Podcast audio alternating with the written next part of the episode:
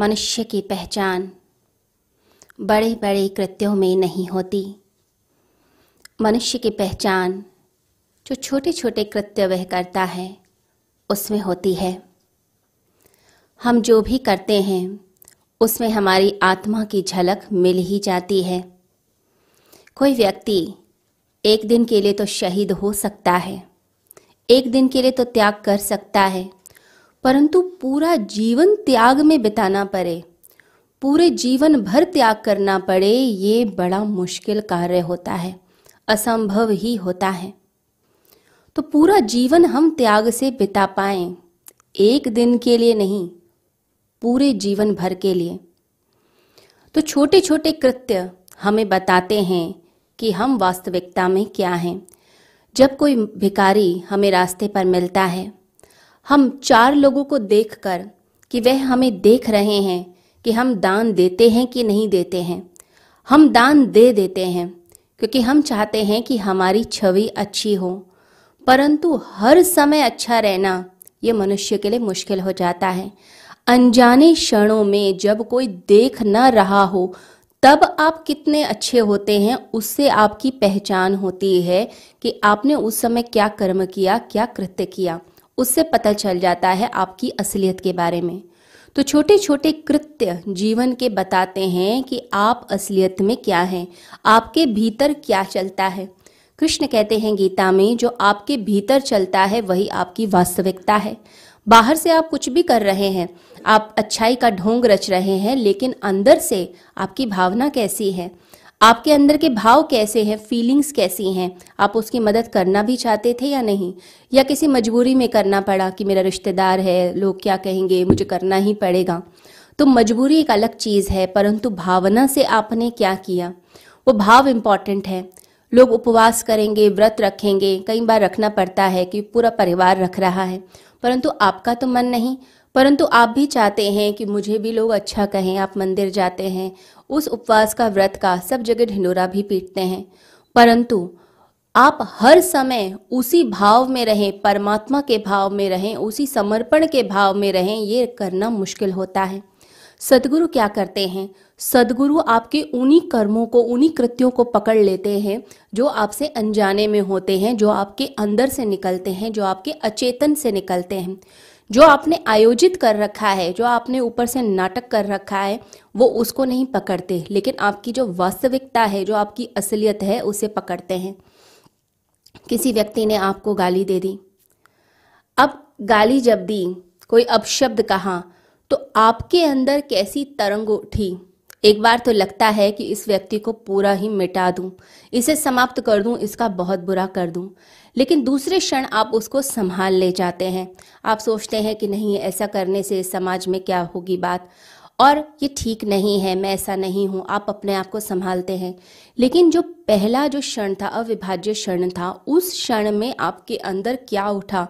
कैसी लहर आपके अंदर उठी? बस गुरु को वही पकड़ना होता है कि वही असलियत है, यानी अभी भी वही क्रोध आपके भीतर भरा हुआ है। अभी जो आपने बाहर से सिर्फ़ संभाला था, वो आपका सिर्फ़ एक नाटक था, वो आपका डर था, समाज का डर था, लोगों का डर था। लेकिन अंदर से आप क्या थे? वो गुरु पकड़ते हैं क्योंकि गुरु को आपको अंदर से ही ट्रांसफॉर्म करना होता है। छोटे छोटे कृत्य ही बताते हैं कि हमारी असलियत क्या है। हम कई बार सारा दिन एक आवरण बनाकर रखते हैं, एक ढोंग करके रखते हैं, लेकिन जो हमारे मन की गहराइयों में चलता है, वो प्रकट होता है जब हम सोते हैं। सपनों में प्रकट होता है कि हमारी वास्तविकता क्या है। हम दूसरे व्यक्ति के लिए क्या सोचते हैं? हम समाज के लिए क्या सोचते हैं? हमारे अंदर कैसे भाव चलते हैं, वही सपनों में प्रकट हो जाता है। क्योंकि सपनों में होती है कैथारसिस, यानी कि रेचन क्रिया होती है। जो सारी चीज़ें हमने जमा करके रख ली, जिन्हें हम बाहर प्रकट नहीं कर पाए, अभिव्यक्त नहीं कर पाए, फिर अब सपनों में उसको हम भोगना चाहते हैं। उन सब व्यंजनों को खाना चाहते हैं जो हम खा नहीं पाए। हम किसी के घर गए, हमें कुछ चीज़ें अच्छी लगी, लेकिन हमने शर्म के कारण उसको ग्रहण ही नहीं किया। लेकिन मन में वो चीज़ चलने लगी, फिर सपने में वो प्रकट हो जाती है। तो ये जो अचेतन होता है जो हमारी असलियत होती है वो प्रकट होती है सपनों में। इसे जितने मनस्विद हैं जितने साइकोलॉजिस्ट हैं साइकेट्रिस्ट हैं वो आपका जब अध्ययन करते हैं तो बाहर से आप कितनी अच्छी भाषा में बात करते हैं मीठी मीठी बा, बात करते हैं वो उसको नहीं पकड़ते। वो आपके भीतर क्या चल रहा है? आपके सपने आपकी कल्पनाएँ जो आपकी सोच है जो आपके अंदर से भाव आते हैं वो उसको पकड़ते हैं कि वो आपकी असलियत है। 24 घंटे में जीवन में कभी ना कभी आपका वो अचेतन सामने आ ही जाता है। हम कितना भी अपने कॉन्शियस माइंड को सामने लाने की कोशिश करें, पर कई बार ये अनकॉन्शियस हावी होता है। अब ये हावी किन क्षणों में हो जाता है? जैसे आपने आज सोचा, संकल्प लिया कि मैंने आज बिल्कुल क्रोध नहीं करना है। मैं आज पूर्ण शांत रहूँगा। आपने शांति का संकल्प लिया अपने मन में। लेकिन उसी दिन कुछ ऐसा हो गया कि आपको लगा कि ये चीज़ मेरे साथ गलत हो रही है या मेरा कोई बहुत बड़ा नुकसान हो गया है। फिर आप उस शांति को भूल जाते हैं और आपके अंदर की जो असलियत है, आपके अंदर का जो क्रोध है, वो तुरंत फूटकर बाहर आ जाता है। तो बाहर से दूसरे की मौजूदगी में तो हम एक नाटक कर लेते हैं, एक आवरण ओढ़ लेते हैं। लेकिन अंदर से जो वो असलियत होती है, वो बाद में प्रकट होती है। जैसे आप एक कमरे में बैठे हैं आप एक गीत गुनगुना रहे हैं, बिल्कुल आराम से पैर फैलाकर बैठे हैं। लेकिन कुछ देर बाद आपको पता चलता है कि आपके कमरे में कोई झाँक रहा है, कोई खिड़की से झाँक रहा है या कोई दरवाजे के छेद से झाँक रहा है। आप तुरंत असहज हो जाते हैं। तुरंत आप कृत्रिम हो जाते हैं। आप जो वास्तविकता है आपकी, उसको छोड़ बैठते हैं। फिर आप संभल संभल कर व्यवहार करने लग जाते हैं। तो गुरु क्या करते हैं? गुरु जो है, वो आपके अचेतन को पढ़ते हैं, आपके अनकॉन्शियस माइंड को पढ़ते हैं कि वो आपकी अवास्तविकता है, वहाँ आपकी इच्छाएँ भरी हुई हैं। हमें ये नोट करना चाहिए कि हमारे सहज कृत्य कौन कौन से हैं? क्योंकि नाटक तो हम सभी कर लेते हैं। किसी को देखकर मुस्कुरा दिया, लेकिन जो मुस्कुराहट होती है, पता चल जाती है कि आपने नकली मुस्कान करी या फिर वो असली थी। तो जो नकली होगी, उसमें ऐसा लगेगा कि जैसे आपके चेहरे पर तनाव आ गया है। आपने बड़ी मजबूरी में किसी को देखकर कहा कि बड़ी खुशी हुई मिलकर, लेकिन आप खुश नहीं थे। आप तो बड़े दुखी हैं उसको देखकर। आप चाहते भी नहीं उसका चेहरा देखना, लेकिन वो मुस्कान झूठी होती है।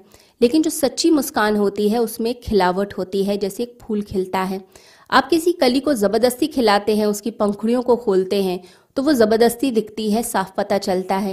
लेकिन जब कली अपने आप खिलती है तो वो फूल सामने दिख जाता है, कितना सुंदर दिखता है, पवित्र दिखता है। तो आपके कृत्य बता देते हैं।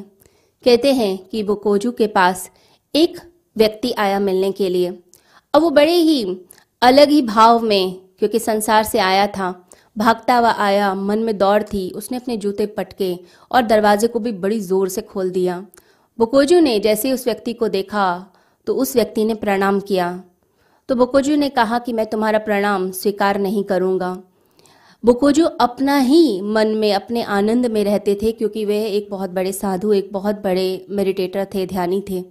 तो उन्होंने उस व्यक्ति को एनालाइज करके कहा कि मैं तुम्हारा प्रणाम स्वीकार नहीं करूँगा। पहले अस्तित्व के एक एक पार्टिकल को, एक एक कण को नमस्कार करके आओ, जो तुमने बाहर जूते को फेंका, जो द्वार को इतनी ज़ोर से धक्का दिया, सबसे माफ़ी मांग के आओ। तो व्यक्ति कहने लगा, मैं कोई पागल हूँ जो जाकर मैं द्वार से क्षमा मांगू।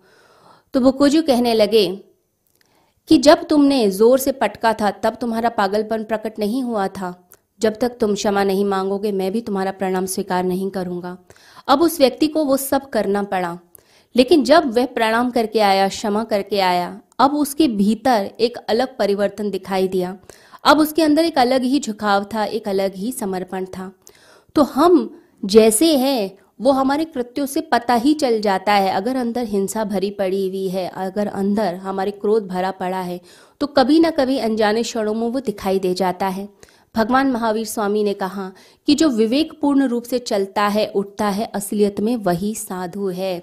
तो वही साधु बनने का हमें प्रयास करना चाहिए, हमारे कृत्य बता देते हैं।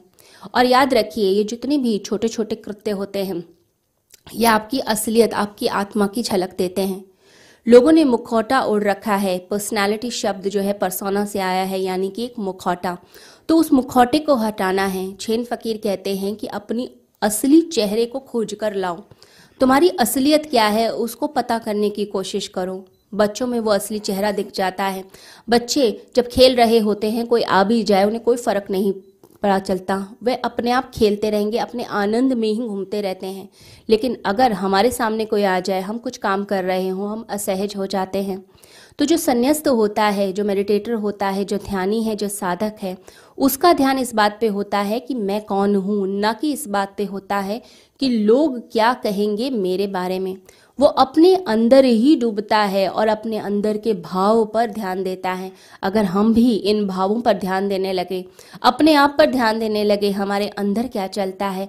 अगर हम उसको ट्रांसफॉर्म कर पाए तो हमारे जीवन में भी एक बड़ा रूपांतरण आ सकता है और हमारी ज़िंदगी भी आनंद से युक्त हो सकती है।